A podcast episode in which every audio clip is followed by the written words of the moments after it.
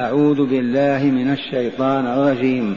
كيف تكفرون بالله وكنتم أمواتا فأحياكم ثم يميتكم ثم يحييكم ثم إليه ترجعون. هو الذي خلق لكم ما في الأرض جميعا ثم استوى إلى السماء فسواهن سبع سماوات وهو بكل شيء عليم.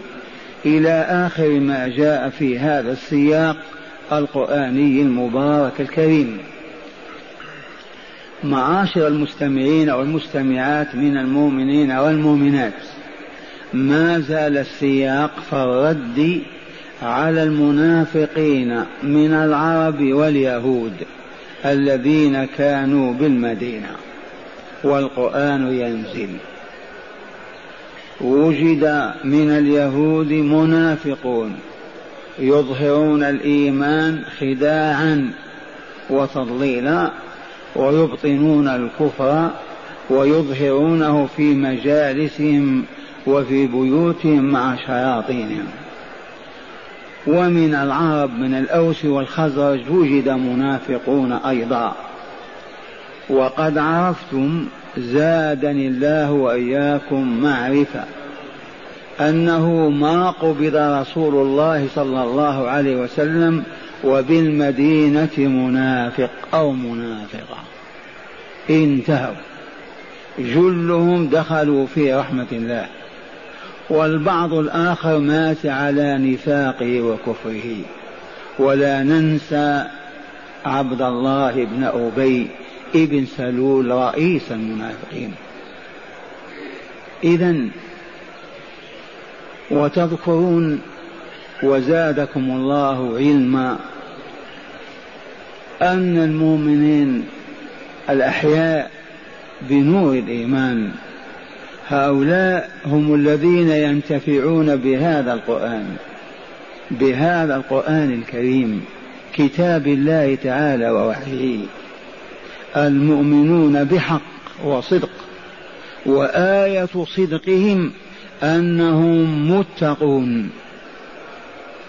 وآية صدقهم في إيمانهم أنهم متقون. لمن؟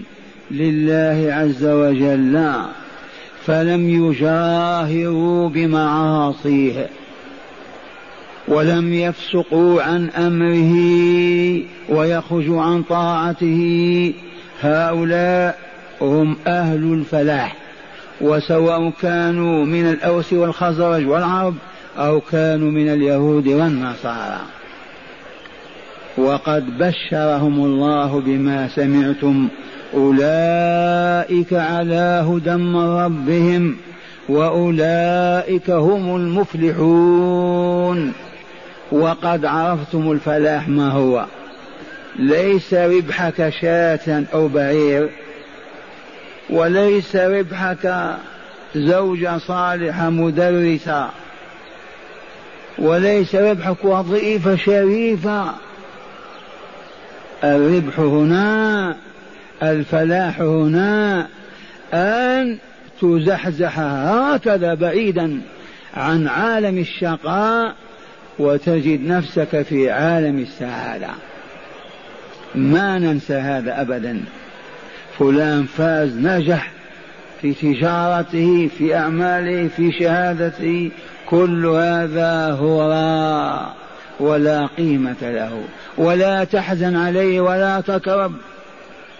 الفوز والخسران ما بينهما الله جل جلاله إذ قال تعالى فمن زحزح عن النار وأدخل الجنة فقد فاز.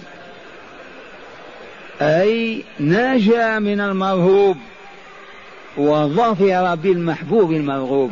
أي مرهوب أعظم من النار وعذابها؟ أي مرغوب ومحبوب أعظم من الجنة ونعيمها؟ لا شيء. وبين الخسران ما هو خسرانك فقدت صفقة تجارية خاصمت ابن عمك وإلا فغلبك وأخذ بيتك وسيارتك. هذا ما هو خسران الخسران الحق يقول فيه تعالى في آيتين من كتابه.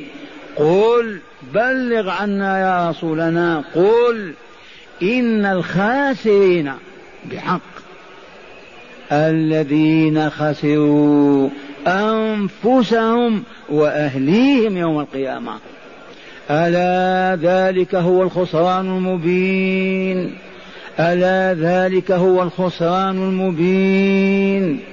أن يفقد المرء كل شيء ويلقى في عالم لا يرى فيه أحدا. لا أما ولا أبا ولا أخت ولا قريب ولا بعيد. وإلى متى مليارات السنين؟ هذا هو الخسران. يخسر نفسه بكاملها وأهليه من زوجة وولد وأب وأم وما إلى ذلك. إذا عرفتم الفلاح ما هو؟ أسألكم بالله. عرفتم الفلاح أو ما عرفتم؟ الفلاح النجاة من المكروب المرهوب من العذاب والظفر بالمحبوب المرغوب الجنة دار النعيم. وعرفتم الخسران ما هو؟ أغلقت له المقهى. ها؟ خسر في تلك الصفقة التجارية. هذا الخسران ماتت الزوجة. كل هذا ما يسمى بخسران. الخسران الحق أن يجد العبد نفسه في عالم كله بلاء شقاء وليس له أم ولا أب ولا أخ ولا عم ولا قريب ولا ولا.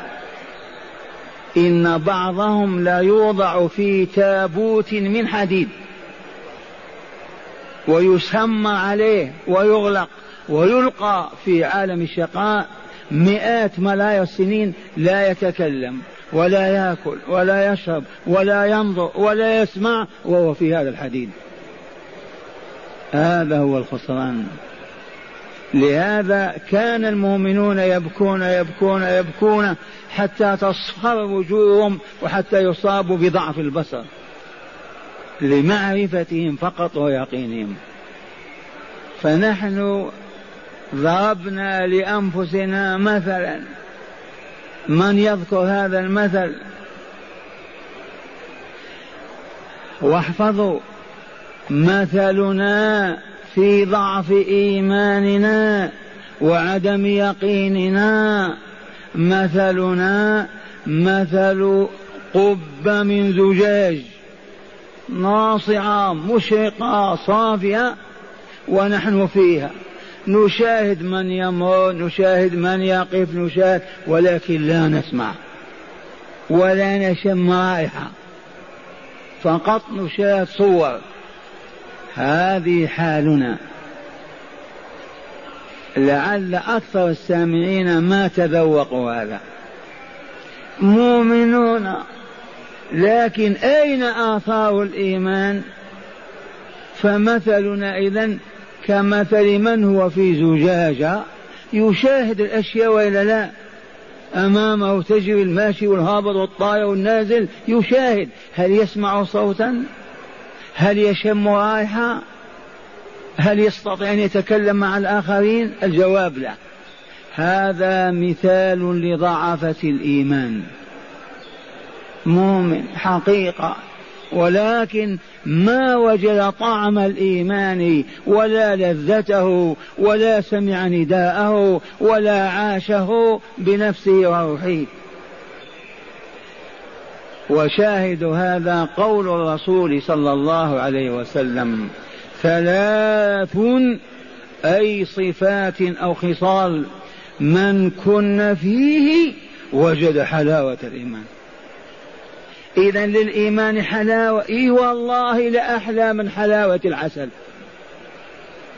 من منكم يذوقها ويتذوقها ثلاث من كن فيه. وجد حلاوة الإيمان الأولى أن يكون الله ورسوله أحب إليه مما سواهما. لا زوج ولا بن ولا وظيفة ولا عم ولا وطن ولا طير ولا ولا. الله ورسوله أحب إليه مما سواهما. ذي واحدة. والثانية أن أن يحب المرء لا يحبه إلا لله. والله ما أدري أنا أستحي إلى الآن. كما تعرفون إني حي بالفعل. أحب ما نحب لكن ما نقوى أن نقول إني أحبك في الله. أخشى أن أكون غير صادق. ويوجد بعض المؤمنين يقولون يا شيخ إني أحبك لله فأقول له هنيئا لك هنيئا لك أنت المؤمن إذا لأنه لا يحب في الله إلا مؤمن. لعلي واهم والله لا يحب في الله إلا مؤمن. لولا أنه آمن بالله كيف يحب فيه؟ وبه. والناس منهم من يحب الشخص لجماله لعلمه لشجاعته لكرمه لماله لعنتريته وما أكثر المتعنترون. هذا الحب ليس بشيء لا قيمة له. الحب أن يكون لله. والله أهنئهم أمامكم وإلا لا. والله لأهنئ مؤمنا. بأعظم ما أهنيه من زوجة أو ولد أن يكون يحب لله لأنه مؤمن. وأن يحب المرء لا يحبه إلا الله قد يحب الأعمش الأرمص الأسود الفقير المهان الذليل حبا كحبه لأم وأبيه. ما سبب ذلك؟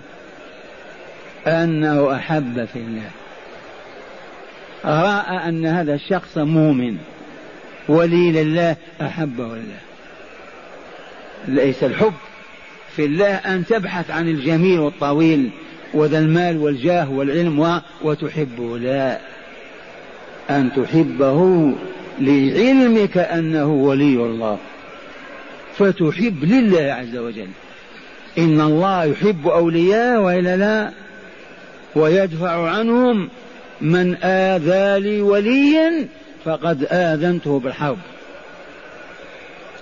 الخصلة الصفة الثالثة أن يكره أن يعود إلى الكفر بعد أن أنقذه الله منه كما يكره أن يقذف به في النار. كما تكره أن تلقى في جحيم في فرن ملتهب. تكره كذلك أن تكفر بالله ورسوله بعد أن أصبحت مؤمنا تعيش مع المؤمنين. فمثل هذا لو يعطى ملء الأرض ذهبا على أن يكفر ما يكفر. ونحن يبلغنا ونحزن ونكرب أن المسلمين في أندونيسيا في كذا في كذا يخرجون من الإسلام يتنصرون تعبث بهم جمعيات التنصير وكذا وكذا. ويقول الغافلون إنهم للفقر للمجاعة لكذا. ونقول لا والله ما هو للفقر. وإنما ما عرفوا الله ولا آمنوا حق الإيمان. الذي عرف الله يبيع دينه بالخبز والدواء ومستشفيات الصليبيين. ممكن هذا؟ مستحيل هذا. فنقول لهم إذا أردتم إنقاذ إخوانكم علموهم عرفوهم بالله اجلسوا معهم. ابعثوا العلماء والصلحاء يجالسونهم ويبيتون معهم في خيامهم وفي أكواخهم ومع فقرهم يعلمونهم. وإن زدتم شيئا من الطعام واللباس هذه حاجة إضافية. أما الحقيقة لو تعطونهم الملايين يزدادون كفرا. عندنا أكثر أهل المال هم الفاسقة في العالم الإسلامي. هل هذا المال جعلهم أولياء الله؟ يزيد العبد الجاهل طغيانا وفسادا. لعلي واهم أما سمعتم رسول الله صلى الله عليه وسلم يقول ما الفقر أخشى عليكم؟ هذا البيان الرسمي المحمدي في من ينقضه. لو تجتمع البشرية ما نقضوا قضاياك هذه. ما الفقر أخشى عليكم؟ أخشى عليكم الدنيا أن تنافسوها كما تنافسها من قبلكم فتهلككم كما أهلكتهم وقولوا صدق رسول الله.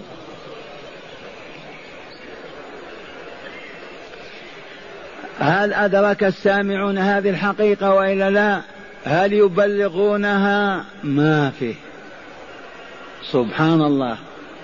كل من يحضر الدرس ما يستطيع البلاغ. لما فقراء مؤمنون كذا المسؤولون وأرباب المال والعلم ما يحضرون؟ من يبلغ؟ أعيدها واشهدوا أن علة المسلمين الذين يتساقطون في أحضان الصليبية في الشرق والغرب ليس هي الفقر. ومن أراد أن يرد عليه يأتي بأدلة وبراهين. ما هي الفقر؟ وليس معنى هذا أن نقول ما تغيثونهم ولا تمدونهم ولا لا لا. أقول فقط ما تفهم. أن خروجهم من الإسلام ودخولهم في الصليبية هو نتيجة الفقر. لا. نتيجة ماذا؟ قولوا الجهل ما عرفوا ربهم كيف يذوبون في الحياة من أجله. وحتى في غير بلاد المسلمين في العالم العربي من الخليج إلى موريتانيا. الجهال هم الفسقة. هم الفجرة هم الذين يسرقون ويتلصصون ويفجرون ويكذبون. آه يا شيخ لعل هذا ما هو صحيح. ممكن الآن لو تجري عملية آلية في قلوبنا تعرف التقية من الفاجر والعالم من الجاهل. لقلنا أتقانا لله أعلمنا به. في هذا المجلس. أبعدنا عن الجرائم الموبقات أعرفنا بالله. ولا أتردد في هذا. لما؟ لأن الله غارز الغرائز وخالق الطبائع. ماذا قال؟ إنما يخشى الله من عباده العلماء. العلماء المتضلعون في العلم العارفون ما هي شهادات طلبناها من أجل الوظيفة. ما تنغر بنا وتقول هذا دكتور هذا عنده كذا. انظر هل طلبنا العلم لله؟ هل طلبنا العلم لله؟ لما بعثتك أمك أنت المدرسة ماذا قالت لك؟ تعلم لتعرف الله عز وجل وتحبه وتعبده؟ لا تعلم لتحفظ مستقبلك. فهمتم وإلا لا؟ مستقبل يا بابا. هذا العلم ينتج التقوى يولد النور. لا ابدا. قد سبق أن أعلن الرسول هذا وبينه في أول حديث في البخاري اسمعوا إنما الأعمال بالنيات. صلاحا وفسادا. الأعمال بالنيات. فنحن لما نفتح المدرسة لأجل ماذا؟ لأجل أبناء الوطن. ها؟ لما أبناء الم... من أجل أن يرتقوا من أجل أن يكونوا كذا وكذا. لا من أجل أن يعرفوا ربهم فيعبدوه.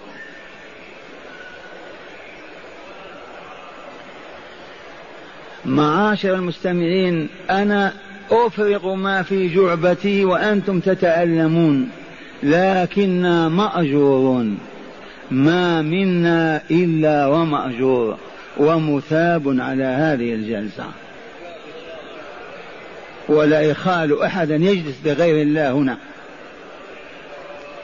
إذا وبعد بيان الله في المؤمنين الصادقين المتقين بالفلاح ذكر لنا حال الكفار. إن الذين كفروا سواء عليهم أأنذرتهم أم لم تنذرهم لا يؤمنون. وقد عرفتم أو نسيتم قد يقول القائل إذا كان هؤلاء قد قضى الله عليهم بالموت على الكفر والشقاء لما يدعوهم الداعي لما ينذرهم الناذر أو النذير لما بينا لكم أن هذه في أناس يعدون على رؤوس الأصابع في المجلس أو في المدينة النبوية تمرنوا تمردوا تضلعوا توغلوا في الكفر والعناد والتكذيب حتى مضت فيهم سنة الله فأصبحوا لا يسمعون قول الحق والخير. وأصبحوا لا ينطقون بكلمة الخير والهدى. وعميت أبصارهم فلا يشاهدون شيئا. هؤلاء محكوم عليهم بالموت على الكفر. لكن يوجد كفار بالملايين. ما وصلوا هذا المستوى. ما زالوا متأهلين لأن يدخلوا في رحمة الله. ولأن يكملوا ويسعدوا. إن الذين كفروا سواء عليهم أأنذرتهم أم لم تنذرهم لا يؤمنون. لم يا ربي؟ ختم الله على قلوبهم وعلى سمعهم وعلى أبصارهم غشاوة ولهم عذاب عظيم. هل هذا كل الكفار؟ إذا لما يدعو رسول الناس إلى الإيمان والإسلام؟ هذا خاص بجماعة على عهده. وخاص بجماعة في فرنسا خاص بجماعة في إيطاليا خاص بجماعة في تل أبيب وهم الذين توغلوا في الكفر وضربوا بعيدا فيه. ما أصبح عندهم استعداد ليسمعوا الحق أو يفكروا فيه أو ينظروا إليه. لأن من سنة الله إذا الشخص أدمن على الزنا على اللواط على كذا على الحشيشة على سفك الدماء. يصبح في حال ما يستطيع أن يرجع. ولهذا فرض الله التوبة على الفور.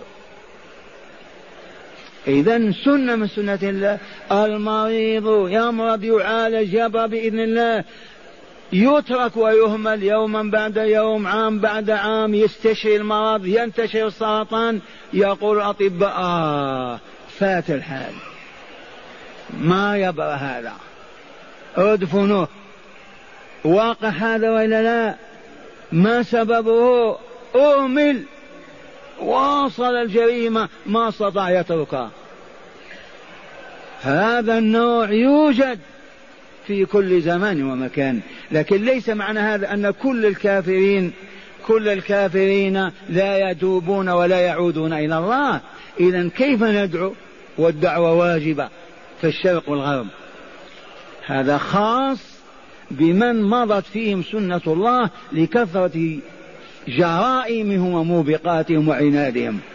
حكم الله أن يموتوا هكذا. ثالثا المنافقون. وقد علمتم من اليهود ومن العرب من الأوس والخزرج المنافقون صنفان.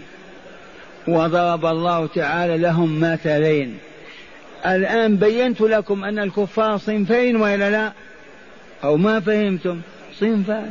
المنافقون كذلك لأنهم كفار فمنهم من توغل في النفاق والكيد والمكر بالرسول والمؤمنين هذا ما يدخل في رحمة الله. يحرمها. وفريق آخر وهم الأكثرية أدخل كلهم أسلموا. فضرب لهم مثلين. اسمع المثال الأول المائي. مثلهم كمثل كمثل الذي استوقد نارا. لا المثال المائي. أول النار مثلهم كمثل الذي استوقد نارا فلما أضاءت ما حوله ذهب الله بنورهم وتركهم في ظلمات لا يبصرون صم بكم عمي فهم لا يرجعون قضى الله أن يموتوا كفارا وإلا لا؟ لما توغلوا في المكر والكيد للإسلام والرسول والمؤمنين؟ هؤلاء أيضا ماتوا على النفاق. المثل الثاني للعامة أو كصيب من السماء فيه ظلمات ورعد وبرق يجعلون أصابعهم في آذان من الصواعق حذر الموت والله محيط بالكافرين يكاد البرق يخطف أبصارهم. كلما أضاء لهم مشوا فيه وإذا أظلم عليهم قاموا. تنزل آيات تبشر يفرحون. تنزل آيات تخوف يقفون. إذا ولو شاء الله لذهب بسمعهم وأبصارهم. إن الله على كل شيء قدير. لكن ما شاء الله فدخلوا في الإسلام. يوما بعد يوم وعام بعد عام كلهم دخلوا في الإيمان والإسلام. ما سبب دخولهم؟ ما توغلوا. ما تمرنوا وتعودوا على الكفر والكيد للإيمان والمؤمنين. فلهذا يجب أن يعيش المؤمنون والمؤمنات طول حياتهم على مثل هذه المجالس. هذا هو الدواء هذا هو العلاج وإلا تقسو القلوب وتتمرد النفوس وتهتز بطرب الشيطان وتصبح كما هي الواقع كما هو الواقع في بلاد المسلمين. المحرومون من مجالس الذكر كيف حالهم؟ تعرفون؟ يوجد زنا ولا فجور باطل منكر خيانة خلف الوعد شح منكر باطل ظلام موجود ولا لا؟ موجود. ما سببه؟ ما العلة الجهل من علمهم وهل طلبوا التعليم؟ ما طلبوا. من هم من قرع باب عالم نصف الليل؟ يا شيخ دلني على ما يحب ربي ليلا. يقول له أنت بيت راكعا ساجدا. فيبيت يبكي راكعا ساجدا. هذا يخرج غدا يفسق؟ والله ما كان. إذا هذه الأصناف ساق الله تعالى لهم هذا الحديث. فقال عز وجل وما يكفر بها إلا الفاسقون نعم ضرب لهم مثلا أو مثلين فسخروا واستهزأوا. وقالوا إيش هذه الأمثال؟ مثل الصيب ومثل كذا. والكفار قالوا إيه مثل الذبابة. ومثل العنكبوت هذا ما هو كلام الله هذا باطل يقوله محمد. فأنزل الله تعالى تأديبا وتربية وتعليما. إن الله لا يستحي أن يضرب مثلا ما بعوضة فما فوقها. أسكتهم أخرصهم وخاصة اليهود يتبجحون ويتكلمون. فأبطل تلك الترهات وتلك النزعات الباطلة. لله تعالى أن يضرب مثلا ما أصغر من بعوضة أو أكبر من الشمس والقمر. هو مالك كل شيء وهو المربي وهو الحكيم العليم. تنتقد أن تقول لماذا يضرب هذا المثل؟ ثم لو كانوا مؤمنين يستطيع المؤمن أن يعترض على ربه يموت ولا يقول يرضى أن يحترق. ولا يقول لما خلق الله كذا أو لما فعل الله كذا. لكنهم كفار. ظلمة نفوسهم تنتج هذا الفساد والشر في القول والعمل.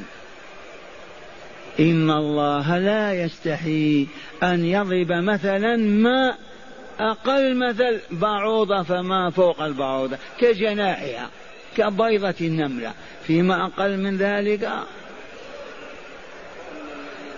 وهنا انظر إلى المجتمع الخليط. فأما الذين آمنوا فأما الذين آمنوا يعلمون أنه الحق من ربهم.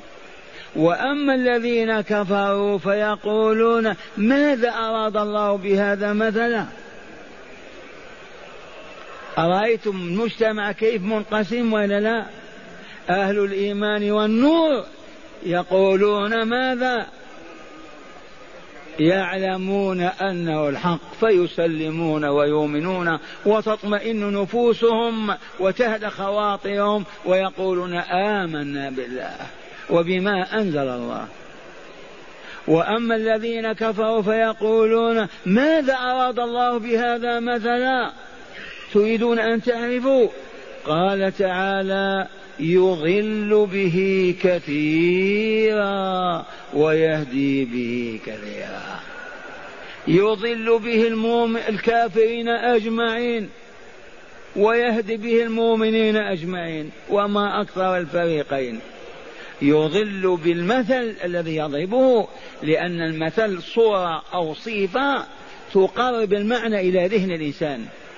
المثل الصورة تبرز لك وتظهر بين يديك لتفهم بذهنك وفهمك ذاك الذي كان يبعد عليك وما استطيع أن تذوقه أو تفهمه أو تدركه. الصورة المثالية تسهل عليك ذلك. فضرب الأمثال من أجل الوصول بالمعرفة إلى قلوب الناس وإلى أذهانهم. ثم قال تعالى وهنا بدأنا فينا. هذا المستشفى لنا أيها المرضى مثلي.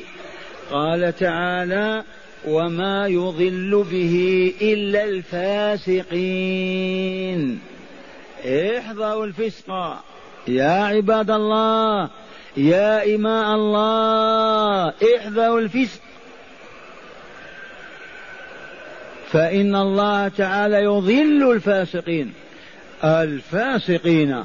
الذين توغلوا في الفسق لأن أل كما علمتم تدل على على التوغل في الشيء وعلى المتانة فيه. الفاسقين. من هم الفاسقون؟ نحن نقول بسم الله تعالى كل من لم يذعن لأمر الله ونهيه فهو فاسق. أي كل من خرج عن طاعة الله فيما سن من قوانين وشرع من شرائع وأحكام. رفضها ما قبلها خرج عنها. ماذا نقول فيه؟ فاسق. أي خرج عن الطاعة. فإن أكثر من أنواع الخروج وأنواع المعصية يوما بعد يوم يصبح الفاسق. الفاسق الفلاني. أما إذا ترك واجبا وفعل محرما يوم من الأيام يقال فلان فاسق لأنه يفعل كذا لكن لا يقال الفاسق. الفاسق ذاك الذي فسق عن أمر الله وخرج عن طاعته. اذا وما يضل بمثل هذه الأمثال الربانية إلا الفاسقين ثم قال في بيانهم الذين ينقضون عهد الله من بعد ميثاقه. وقد عرفنا مما سبق نقض العهد.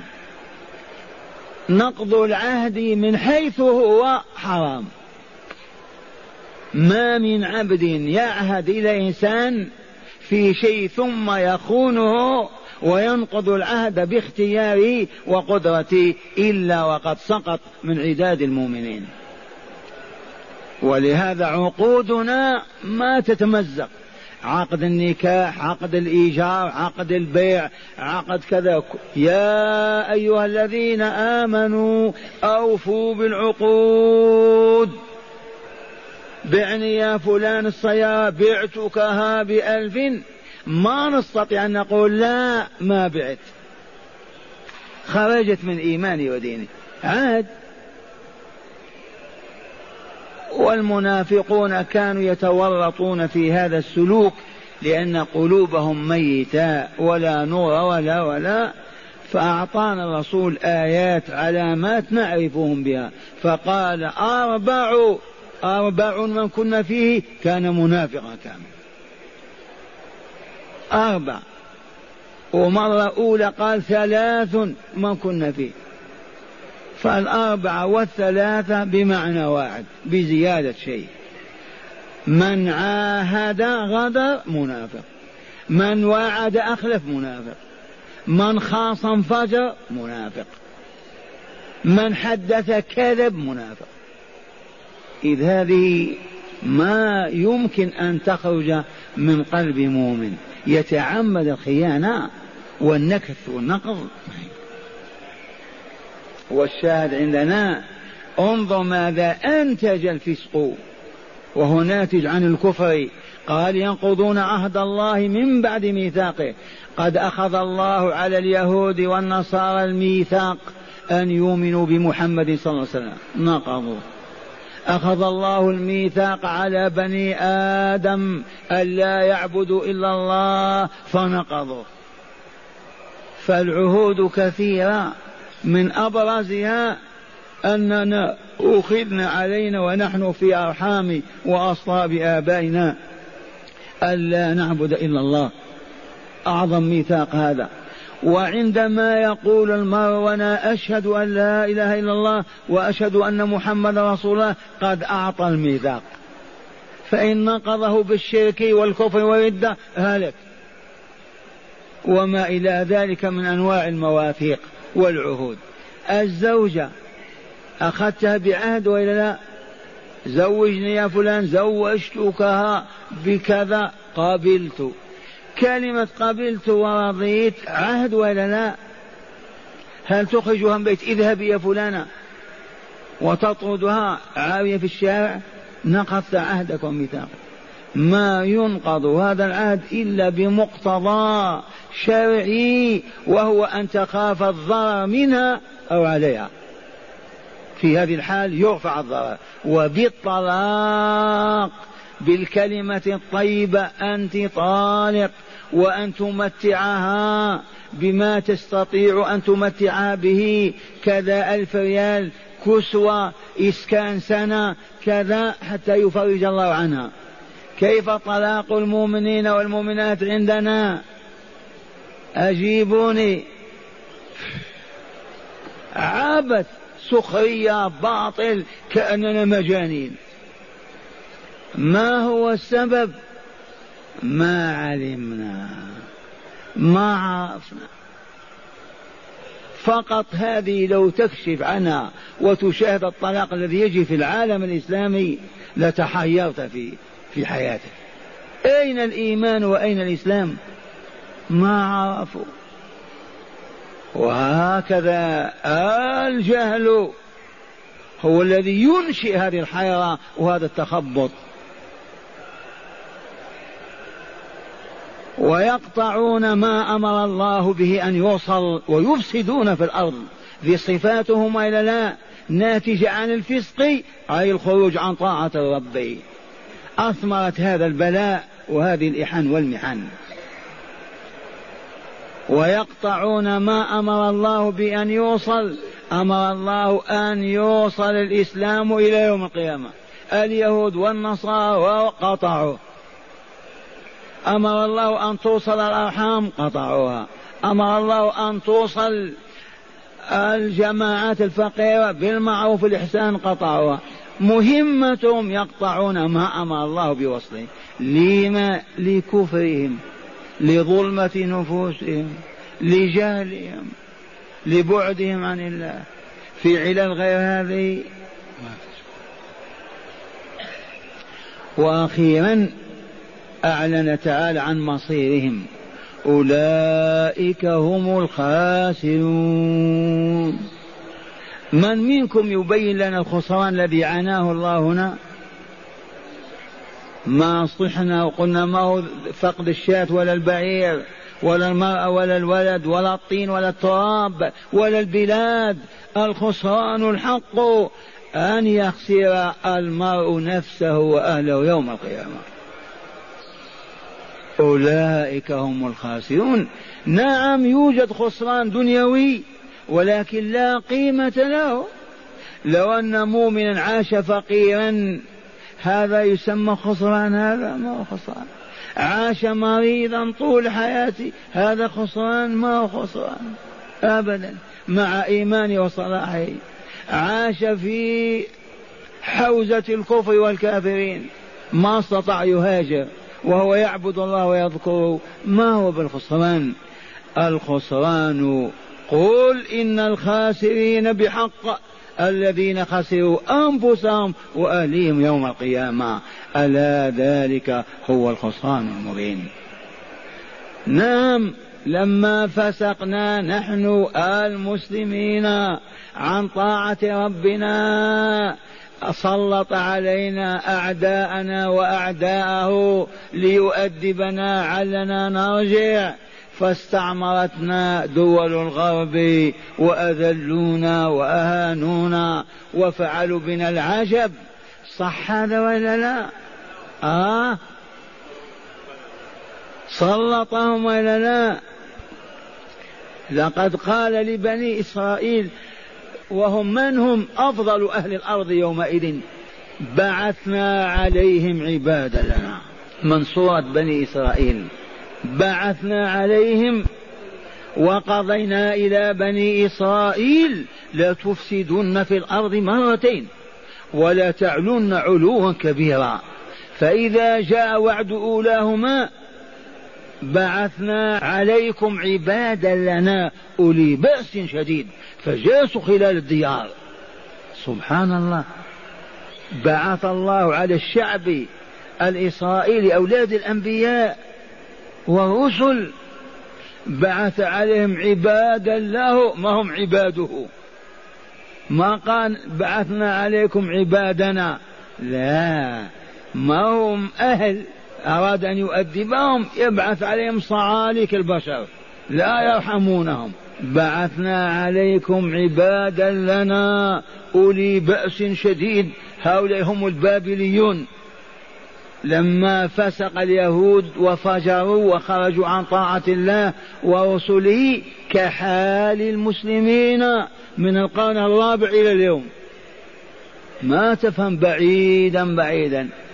أباح الربا شاع الزنا الكذب الخيانة كذا تكذيب كذا تحريف كلام الله للفتاوى الباطلة كما حصل عندنا. ما في فرق. أدبهم بعث عليهم البابليين. عبيده. قال عباد لنا نتصرف فيهم. ما فعلوا جاسوا خلال الديار. دمروهم حولوا بيت المقدس والله إلى مخرات. صدر أمر من قيادة الجيش كل من أراد أن يخرى يأتي للمسجد إهانة لليهود. عرفتم؟ والحمد لله اليهود ما فعلوا بنا هذا في بيت المقدس أو ما تحبون هذا. والشاهد عندنا معاشر المستمعين. انظروا نتائج الفسق. والخروج عن طاعة الله ورسوله. ماذا ينتج عنها؟ الخراب والدمار الذل والهوان الضعف والخسران. بل يترتب عن هذا البعد عن الله والعياذ بالله ثم دخول الجحيم والعيش في دار الوبار والبواء والعياذ بالله. وهنا جاء السياق الذي بدأنا به. وكيف تكفرون بالله وكنتم أمواتا فأحياكم ثم يميتكم ثم يحييكم ثم إليه ترجعون.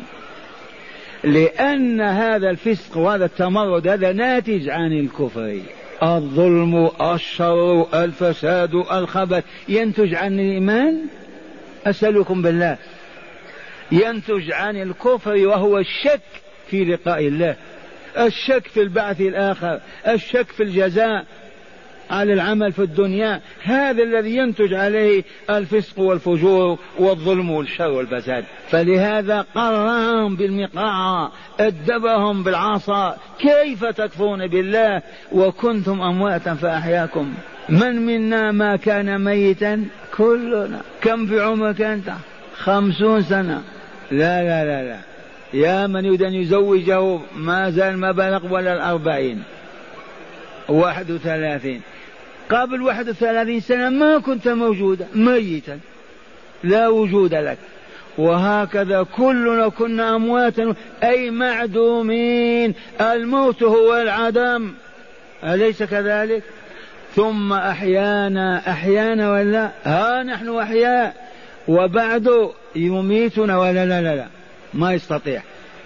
يميتنا أو تشكون آه ثم يميتكم وبعد يترككم هكذا إلى الأبد. أم ماذا؟ قال يحييكم. ثم بعد لماذا يحييكم؟ لترجعوا إليه ويجزيكم بسلوككم هذا. العجب العجب وكيف تكفرون بالله؟ وكنتم أمواتا فأحياكم ثم يميتكم رغم أنوفكم ثم يحييكم ثم إليه ترجعون. إليه أو إلى غيره؟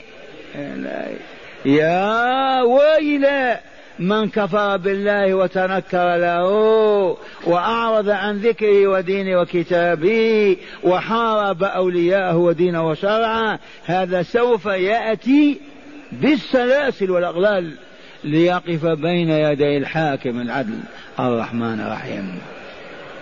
كيف تكون حاله؟ يجرون بالسلاسل ثم إليه لا إلى غيره ترجعون. وثم هنا لأن الزمن هناك كم سنة؟ والناس وقوف خمسين ألف سنة. كم عمر الدنيا الآن؟ ما وصلت خمس عشر ألف سنة. من آدم. لكن ذلك اليوم بالذات يوم مقداره خمسون ألف سنة. ثم المقتضية للتراخي بعد البعث من القبور حشر يدوم خمسين ألف سنة. أما أولياء الله فقد بشرنا رسولنا صلى الله عليه وسلم بأن ذاك اليوم الطويل يمر على أحدنا كصلاة مكتوبة. كأنك تريد أن تصلي العشاء. توضأ وامشي صلي. لما؟ لأن فرحه برضا الله ودار السلام والجنة ينسيه ذاك الزمان بكامله. ما يشعر به. كصلاة مكتوبة. وفي هذا إشارة قرآنية فذلك يومئذ يوم عسير. على الكافرين غير يسير. مفهوم على المؤمنين يسير. أعيد الآية الكريمة. فإذا نقر في الناقور أي ناقور هذا؟ البوق. تعرفون الأبواق ولا؟ في السيارة فيها أبواق. ولكن عرفنا الناقور. هذه صفارة الإنذار في الحروب. كيف تتغلغل في النفوس والبيوت؟ تسمعون بها ولا لا؟ صفارة الإنذار. ذاك الناقور الحقيقي فإذا لأن إسرافيل ينفخ تلك النفخة يتحلل الكون يتبخر. فذلك يومئذ يوم عسير.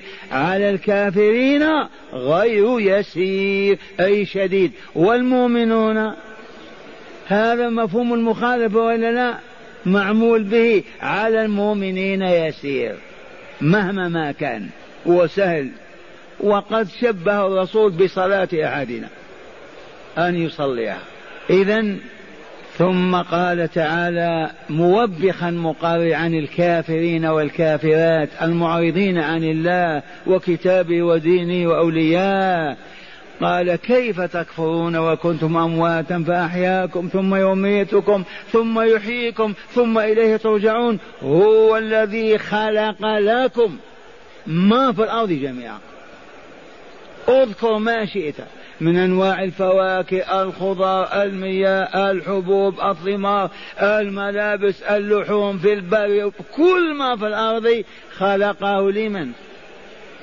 آه لنا وإلا لا؟ قولوا اذا الحمد لله الحمد لله الحمد لله الحمد لله. خلق لكم. هل خلق هذا الكون للملائكة؟ يأكلون ويشربون.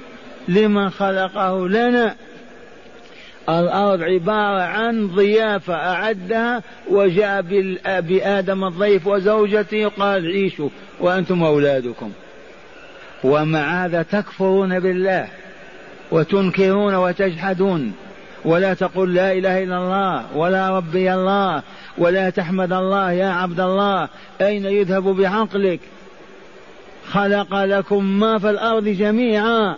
ثم استوى إلى السماء أي قصد إليها لم يلتفت إلى غيرها فكونها سبع سماوات. سبع سماوات. اذا ثم استوى إلى السماء فسواهن سبع سماوات وأخيرا وهو بكل شيء عليم. انتبه. كل شيء الذرة فما فوقها عليم. ومعنى هذا قلوبنا بين يديه. آمالنا أفكارنا خواطرنا حركات كل شيء هو به عليم. ومعنى هذا انتبهوا يا عباد الله إنه بكل شيء عليم. السلامة في أن نعيش على طاعته وطاعة رسوله. ألا يفارقنا ذكر الله أبدا ليل نهارا. وتشعرون بالقبطة والسعادة. فقط لما تقول الحمد لله الحمد لله الحمد لله وأنت تذكر النعم التي تتقلب فيها ينشرح صدرك وتسيل دموعك ويحصل لك الخير كبير. لكن عوامل الشر تصرف الناس عن ذكر الله. والآن نقرأ الكتاب ليسمع الطلبة ما في أيسر التفاسير. قوله تعالى كيف تكفرون؟ هذه للكلمات شرح خاص. كيف تكفرون بالله؟ الاستفهام هنا للتعجب مع التقريع والتوبيخ لعدم وجود مقتضي للكفر. كيف تكفرون؟ ما هي عوامل الكفر؟ ما هي أسبابه؟ فلهذا الاستفهام هنا للتوبيخ. ثم كيف هذه؟ اسم مبني على النصب. تبهتم دال على الحال. كيف حالكم لما تكفرون؟ وقولوا وكنتم أمواتا فأحياكم هذا برهان على بطلان كفرهم وحجة دامغة إذ كيف يكفر العبد ربه ويغطيه ويجحده ويستره ويقول لا إله؟ وهو الذي خلقه بعد أن لم يكن شيئا. ما كان حتى قطرة مني ولا حيوان فيها. ثم يميتكم ثم يحييكم. إن إماتة الحي وإحياء الميت كلاهما دال على وجود الرب تعالى وعلى قدرته وعلمه وحكمته وهو مقتض لعبادته وحده دون من سواه. وقوله ثم إليه ترجعون يريد بعد الحياة الثانية وهو البعث الآخر وهو ركن الإيمان الخامس. وقوله ثم استوى إلى السماء أي على وارتفع قهرا لها وهي خاضعة فكونها سبع سماوات. وهو بكل شيء عليم إخبار بإحاطة علمه تعالى بكل شيء وتدليل على قدرته وعلمه ووجوب عبادته. معنى الآيتين الكريمتين قال المؤلف ما زال الخطاب مع الكافرين الذين سبق وصفهم بأخس الصفات. الذين سبق وصفهم بأخس الصفات وأحطها وأسوأ الأحوال حيث قال لهم على طريقة الالتفات موبخا مقرعا كيف تكفرون بالله وكنتم أمواتا؟ فأحياكم الآية. وذكر من أدلة وجوده وكرمه ما يصبح الكفر به من أقبح الأمور وصاحب من أحط الخلائق وأسوأهم حالا ومآلا.